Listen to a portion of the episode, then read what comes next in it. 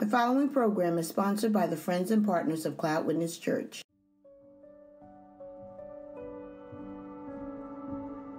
Today with Norman Snell.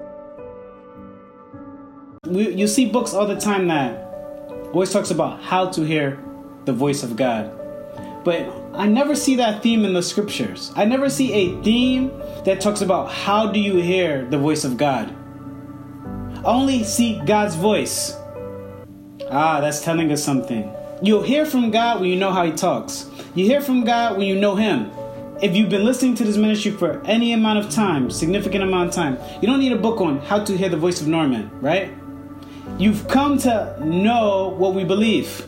You know the voice. Likewise, God wants you to know His voice. And what will you find? You'll find a God who does not change His mind. Let's start there. Anything that God has decided stays decided.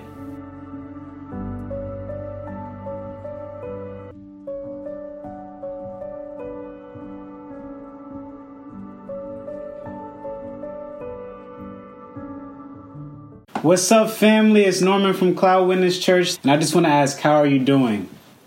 And that's a real question, a very real question. I mean, what kind of ministry will we be if we're not asking you how you're doing? This is not a rhetorical question, it's meant for you to think about it.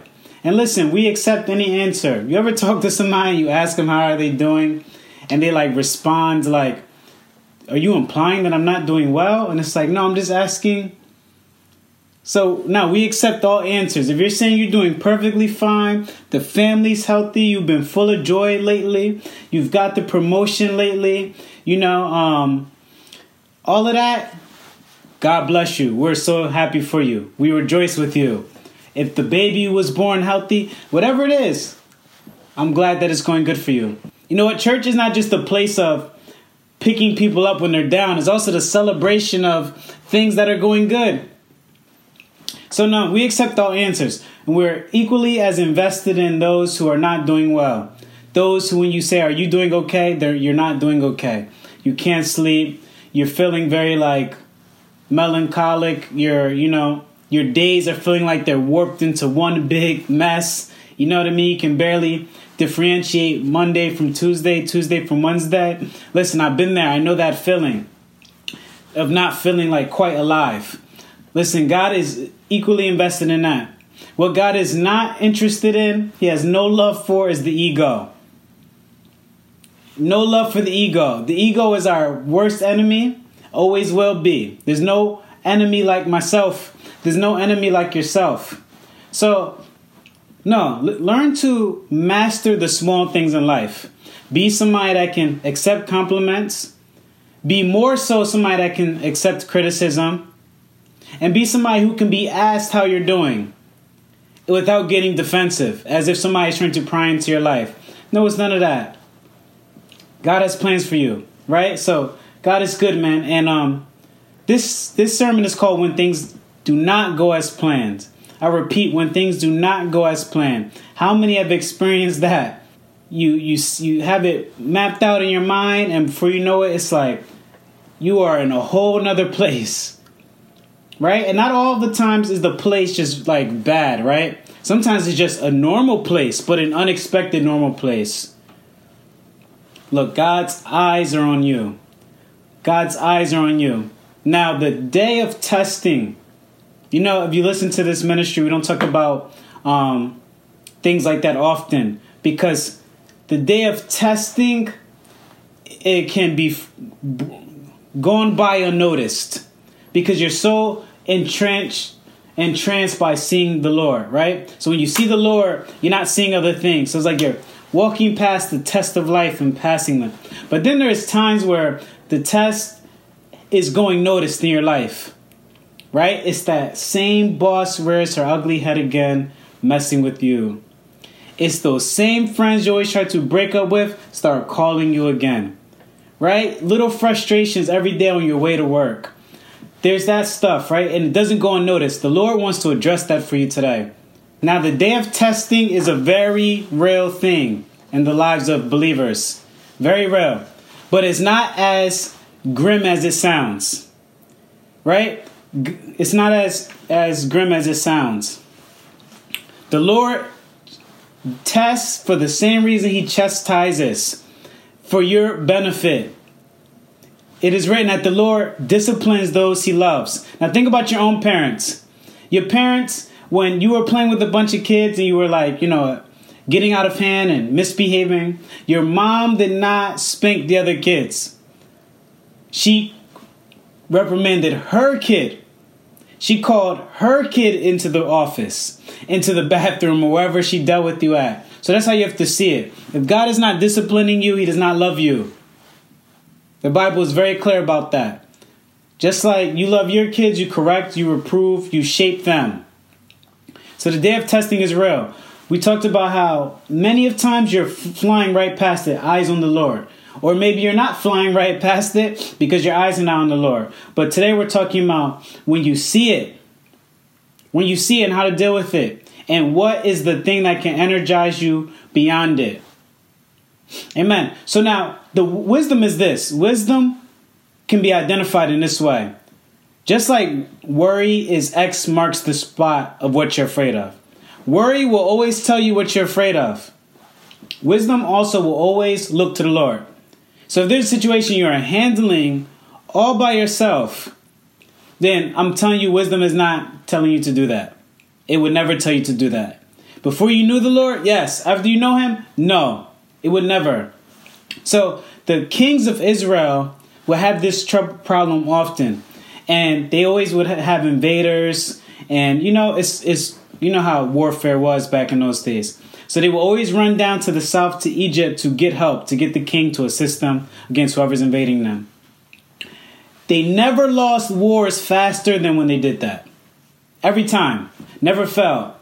They would have had a better chance if they stood still and called on the Lord. So hasty feet will always miss the way. There's times where your your mind might be saying, "But what do you do? What do you expect me to do nothing?" No, whenever you're calling on the Lord, that's not a doing nothing thing. Don't be so small-minded. Calling on the Lord is not a do nothing thing. What is a do nothing thing is running to Egypt, to the proverbial Egypt to get assistance, only to lose the war twice as fast only to lose the wars twice as fast. How many times have you went to solve a problem and enhanced it? Don't lie. We've all done that. Solving, you enhanced it.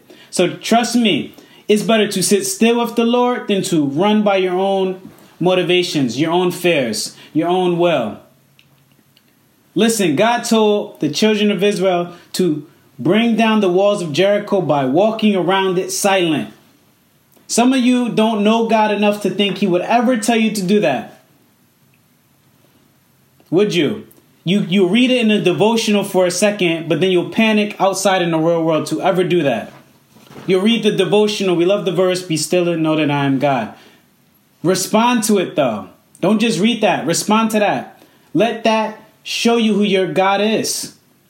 See, the Bible's emphasis from beginning to end is the knowledge of the person of God. It is not in God bestowing a strategy on man. It's not God delivering a strategy for a successful life. It's God telling man to come to him for a successful life. Much different. If you if you're never seeing it be besides God instruction and not God involvement. Right? Now God does instruct. He does, and we're going to talk about that. But God is also involved. the climax of the story of God and man is Jesus Christ coming to be involved, not instructing. Involved. You can have one and lose the other, but there's one that you, if you have it, you'll have both, and that's knowing the Lord. You can have the Lord's instructions and never know Him. It's like I can write you a text message and tell you what to do, but you can never meet me. So you, if this, if the situation change, you won't be able to keep up. It's like a test. You remember a test, right? You prepare for it. A math test, especially, and you will prepare for it. And say it's your multiplication or your division. And what does the test do? It, it tells you the same problem that you have studied, slightly different, to prove if you learned it or not. See, because what you could have been doing is memorizing st- strategy, but you haven't learned it. So the moment it's worded slightly different, it's like a whole new thing that you never studied. I know you've been there with me, friends. Likewise, if you don't know the Lord, a situation might arise that's slightly different than what you expect. You have no clue how to get out of it. You have no clue what to do. Right? So you'll stick with your little baby steps. It says, okay, you don't you don't be a church hopper. You don't you don't jump to different churches. Okay, you you um you you you serve the pastor water when he preaches. You're just doing stuff. No, no, get to know the Lord so you can move around with him. Amen. So wisdom will always tell you to call out to God every time. Self confidence will never have you call out to God. And you know what it is? It's a sinking ship. Now, guess what happens with sinking ships? Sometimes they take a longer time to sink, but they're sinking. Something can be sinking and you don't even know that it's sinking. Right? So sure you picked up some extra money. Sure you, you know, accumulated something else, but other stuff is falling the heck apart for you. Come on. Learn to discern properly, to judge properly. God he proves he is trustworthy not just through his promises, but through his warnings as well. Amen. Look, the, the Lord disciplines the ones that he loves. No discipline, no love. And God does not just prove he's worthy by trustworthy by his promises, but also by his warnings. He, he warned you how to not get into trouble. So, for example, you would trust the man who told you, you know what, don't go down this street. It's potholes everywhere. It's black ice. You'll damage your car. It's a chance you can get into an accident. And when he's proved right about that by avoidance, you appreciate him. So you don't just love your mother because she she she cuddled you, she was affectionate towards you. This is the part that you appreciate when you get older. Discipline is something you appreciate when you mature, not when you're young right? So, but then you remember, like, you know what? My mom did not let me just run around into all wee hours of the morning. My mom made sure my homework was done. She did not just let me stay over anyone's house. My mom, um, you know what? She, she warned me not to play near the stove because it's hot or to run with scissors. You learn to appreciate that stuff. Don't you? Now, look at all the trouble that happens for when somebody is not washed over like that. The graveyards and prisons are filled with it. There's children who were allowed to eat, to poison themselves because they were not washed over.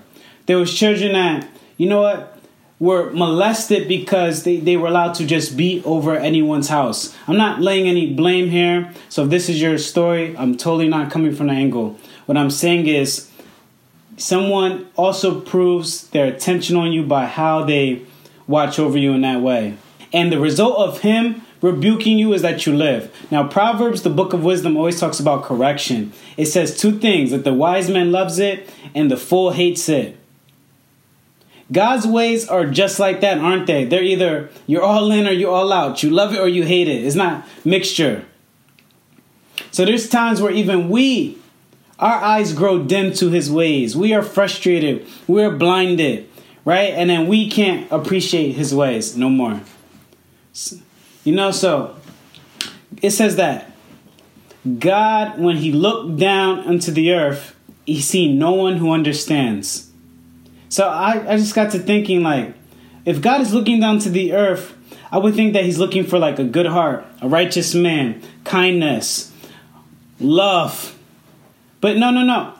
God, He sees all things, but the point of emphasis, we always talk about emphasis, meaning the place of stress or utmost importance, is He looked and see none who understood. And you want to know another thing? The highest point of contrast between Jesus Christ and us, as far as prophesied in the Bible, was God says the spirit of wisdom and understanding will rest on him. Wow when God describes the man to come to save the world, he describes him as one who will abound in understanding. Remember, the first sight we behold Jesus in action was when he was a teenager in the temple courts. And it says he was speaking with the rabbis, and they were astounded by his understanding. First thing, not him doing a miracle, not him loving someone, it's his understanding. So, understanding wisdom is approved of by God. And actually, you're told that to desire it. In, in my studies, I see that there is nothing that's more singularly connected to blessedness. Blessings, meaning things that you receive, and blessedness, meaning your state of life, your state of being. There's one thing that's most connected to those more than anything else, and is wisdom. The Bible, every time it mentions wisdom, it mentions blessedness. The two are tied. Solomon, when he asked the Lord for wisdom, it says he received riches, glory, and honor. So, wisdom will enhance your life. But understanding is something that we take for granted, right? It's not, you don't wake up in the morning and say, oh, for this day to be successful, I must have good understanding. Chances are you don't, right? You might think, like, okay, let me calm my temper down, let me have a good attitude today. You know what? Let me not snap back at my boss when they say something you know, let me go a thousand things, but chances are you're not waking up saying, let me be filled with understanding today. Maybe you should. Maybe you should. Maybe that can change the whole dynamic of your life for you. Because it says, Let any man ask wisdom, and God who gives liberally without finding fault. Wisdom is a thing that it says God gives freely without finding fault. He gives it without credit checks. Amen. So it changes everything when you have an understanding. And it's something that we take for granted. It's like a, a air a nose that's not stuffy. When you're sick, you despise that stuffy nose, man, that you can't sleep. You think of all times you took for granted where your nose works perfectly fine. Isn't understanding like that? Like the moment you're really, really confused, you crave it. You crave, you know, wanting to know what the heck is going on. You you like you're like man i just uh, i wish I understood why this is happening. Why that's happening. Why this is going that way. And you crave it. But it's something you don't notice until you're really really confused. So when things don't go as planned there's two simple answers and this will bless you one is god and his unchangeable mind and two is christ who cannot fail. God in his unchangeable mind, and Christ who cannot fail.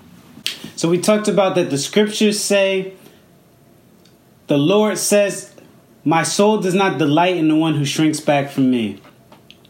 So it's one thing to not, it's not talking about sinners there. It's talking about children of God, people of God, right? Because a sinner is not drawing near to shrink back in the first place. It's talking about those who you've been trusting for a while and now you're grown you're not trusting anymore you've been trusting god to help you with the business you've been trusting god to help you with the move the the, the change of location the uh, friendships right financially family life and now you're growing to the point where you're shrinking back you're trying to handle it on your own no no no friends that's why you must know the lord because if you only are seeing strategies, it's like the math test. You'll study for it for weeks, and the test, what does it do? It words it slightly different enough to expose whether you learned it or not. Because if you learned it, you can flow with the different representation of the problem. But if you just memorize it, you will be stuck. You have no clue. Right? So some are getting hung up because all you know is the strategy. You know, okay, thou shalt not church hop. Thou shalt go to one church at a time. I'm not saying I'm against that, but I'm just talking to that type of thinking. Thou shalt make sure the pastor has his cup of water. Thou shalt, you know, pray for Sister Shelly at 3 p.m.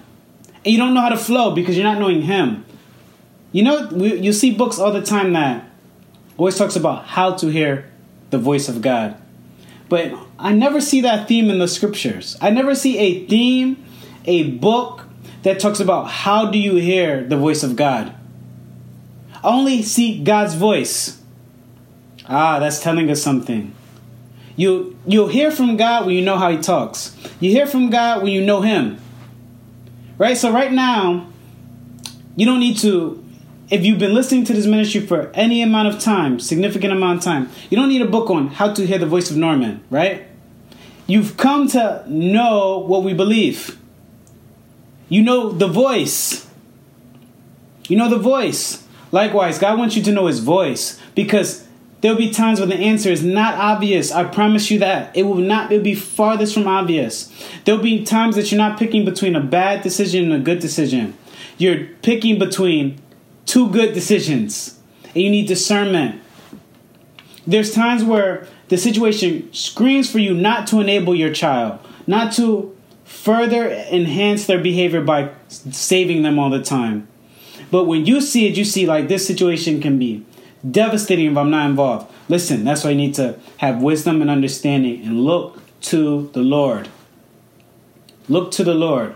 So, and what will you find? You'll find a God who does not change his mind. Let's start there. God is the ever eternal one. Anything that God has decided stays decided. Can I get a good amen? When God makes a decision, it stays the decision. God thinks before he speaks and means what he says. Right? He analyzes everything with the mind of, of the Lord that sees everything perfectly. It says all things are laid out bare before the Lord, meaning he knows every large detail, every minute detail. He knows every train of thought, every behavior, all parties involved, how the weather is going to be tomorrow. Everything. Amen. And that, my friend, is to our benefit like no other. It's to our benefit. So the Lord that has his grip on you means he has an unchanging grip on you. If the Lord loves you, that means it's the same, it's an unchanging love. If the Lord promised to lead you, that means he stays promised to lead you. There's no it needs to be no panic involved. And things might not go as planned for us, right? And sometimes we see that as devastating. Now, that's a problem, but not a major problem. It's merely a human complication. Everything God desires to, everything God plans goes exactly how He plans. So sometimes our fear comes from we weren't looking at God in the first place. And we, we lost track of that somewhere. So, for example, if somebody wants to take you somewhere, they want to drive you somewhere, and you don't know how to get there, and you're a passenger, right? When they start driving past cornfields and barren lands and broke down factories and things like that, uh, when they start driving past places that clearly nothing is there, would you panic? No, you wouldn't. You'll stay seated and I'll let them to drive you there. So when we're doing that, and it's like we're on the journey, right? Because this is not a it's not a one day, one shot th- deal. This is a, a journey life with the Lord. He drives us past, you know, this cornfield where there's nothing in it. And we start panicking. Like, whoa, Lord, this is not going according to plan. And that only shows that we were not fully resting on his ability to perform it in the first place. So, more of the story is don't look at out the window, look at God. Eyes on him, not out the window. Because you're going to see the abandoned factory and think he's dropping you off there. No, no, no. You're still on your way. So everything with the Lord goes according to plan. There's not so if it goes according to plan, that means he never has to alter it. He never has to change direction. He never has to go get a second opinion, second opinion. He never has to change his mind. He does not need to go get a new set of tools, and he does not need to wait. Because why? Because everything is going according to plan. And if you connect that to his amazing ability, amazing strength to carry out his will, then it's a done deal. And not only is it done, it's well done. It's well done for your life. Because the Lord does not need to readjust. So if God's planning is perfect, then that means his timing is perfect, doesn't it? Because to plan something involves a time frame. So if somebody says, I'm going to build a building and it shall be done by such and such date. Then the proof that it went according to plan is when it's done by such and such date, isn't it? He cannot say it went according to plan if it ended completed on some other date. No, no, it must remain on the course of his time frame. So God's so if God's a perfect, his plans, everything goes according to his plan, then that means everything goes according to the time he meant it to, to happen. So that means also his not yet time is perfect. All the moments where it's not yet is as equally as perfect as when he began it, to the process through it to its completion. Amen. It says in Galatians 4 4, it says, When the time had fully come, God sent his son, born of a woman under the law. When the time had fully come. What does it mean when the time has fully come? Then that means there was times that it had not yet fully developed yet. So it means it was a whole bunch of not yet time. But the Lord remains his stays on course as the master builder as he is. God is building your life. It's, it's happening. It's happening. The Lord does not start and not finish. Paul says, For I'm convinced that the Lord will finish the good work he began in you. So if you ask the prophets, right, and they're looking and they're prophesying all these things about Jesus, right? And it's a not yet time for them. But can you imagine if they seen Jesus on the banks of the Jordan to be baptized by John the Baptist and a dove descend on him? Can you imagine when they seen Jesus raise Jairus' daughter from the dead? Can you imagine when they seen him riding on Jerusalem and them people screaming, Hosanna, Hosanna, Hosanna, blessed is he who comes in the name of the Lord. Then you have that, wow, God's not yet time is perfect. So if God's planning is perfect, then that means his timing is perfect. And if his timing is perfect, that means his completion is perfect. It is perfectly mapped out. So, where he's taking you, when you arrive there, it will be a perfect, completed work. But you say, Norman, you don't understand. It's not going according to plan. Yes, it is. It's going according to God's plan. And everything God carries out, He will carry out the exact way that He started because, again, He has no need to change direction.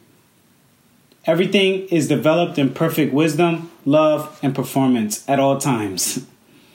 God has already calculated your miscues. He's already calculated your mistakes. He has run through the whole simulation. It's not, you know, a computer can run through the whole, he can do simulations, meaning he could play out a billion and one different odds, scenarios, right, to find the most likely result. But for a computer, that's still even guessing. It's, it's like mathematics. The Lord has already seen it. It's before him, it's already done. So he knows exactly how it's going to be for you. So the Lord has no need to change directions. Trust in him. His plan is still going. And you'll notice that that just brings such a calmness already. The unchangeable mind of the Lord. If you have come to put your hope in Jesus Christ, you know that He makes promises. So that means if God does not change His mind, and that means the promises are set. They're, they're a rock. God is called the rock of ages. So, yes, yes, all of them are yes in Christ. And we say amen unto the glory of God. All of the promises are yes already. So, God does not change His mind. Amen. Now I know when we're doing something strategic, right? A specific plan, like a new job, a new house, a new business, a relationship, and it doesn't go according to plan, it's quite different to then just like, you know, regular stuff in life. But listen, God is more strategic. He knows exactly what he's doing. Amen. Faith, don't talk yourself out of faith. It says God is pleased by the foolishness of preaching. God is pleased by the foolishness of preaching. Preaching seems like such a weak thing, right? It's always being combated by something else. So it's like, okay, people preach, and I'm going to be a motivational speaker. Now, do I believe there's some wisdom in motivational speaking? Sure. Am I a fan of it in some ways? Sure. But let me tell you the difference between motivational speaking and gospel. Motivational, motivation, no speech is inspirational the gospel is transformational. Motivational speaking is you change yourself. Gospel is the power of God changing you. But it's the foolish foolishness of preaching that brings up brings out all these things that are like minded. You know, so people want to have the type of motivation without the religion. They want to have religion without religion. That's all motivational speaking is. It's just different little clues of life that can enable you, that can help you, so to speak. But the gospel is the power of God to all those who believe, the foolishness of preaching. Don't talk yourself out of faith. There's times where you, the Lord is speaking to you, be still, and you resist it. It feels like error to you. It feels like too much of a narrow way. Trust it. God does not change. If He called you to it, He'll lead you through it. You know, little lines like that, bumper sticker lines. The number two solution to when things do not go as planned is Christ who cannot fail. I can only imagine the favor of God on this man who has prophesied that he cannot fail. All the scriptures, when it leads up to him, talks about how he will not falter or grow discouraged until he has established justice for the nations. In his speech, the islands will put their hope. He won't grow discouraged. He was the non failing man. Amen. So, can you see how God views him? We talk about this all the times, not how you view Jesus. It's how he God views him. You never get his specialness until you see the eyes that God views him on. And God views him as the one who cannot fail, his beloved son. Amen. Hallelujah. And that stirs the soul too, because you are so connected to him. Believers feel a connectedness to Jesus. Jesus even said himself, He says, Those that believe in me can't go about and say a bad thing about me. Have you heard a believer say a bad thing about Christ? Of course not. They feel like they belong to him, and they do.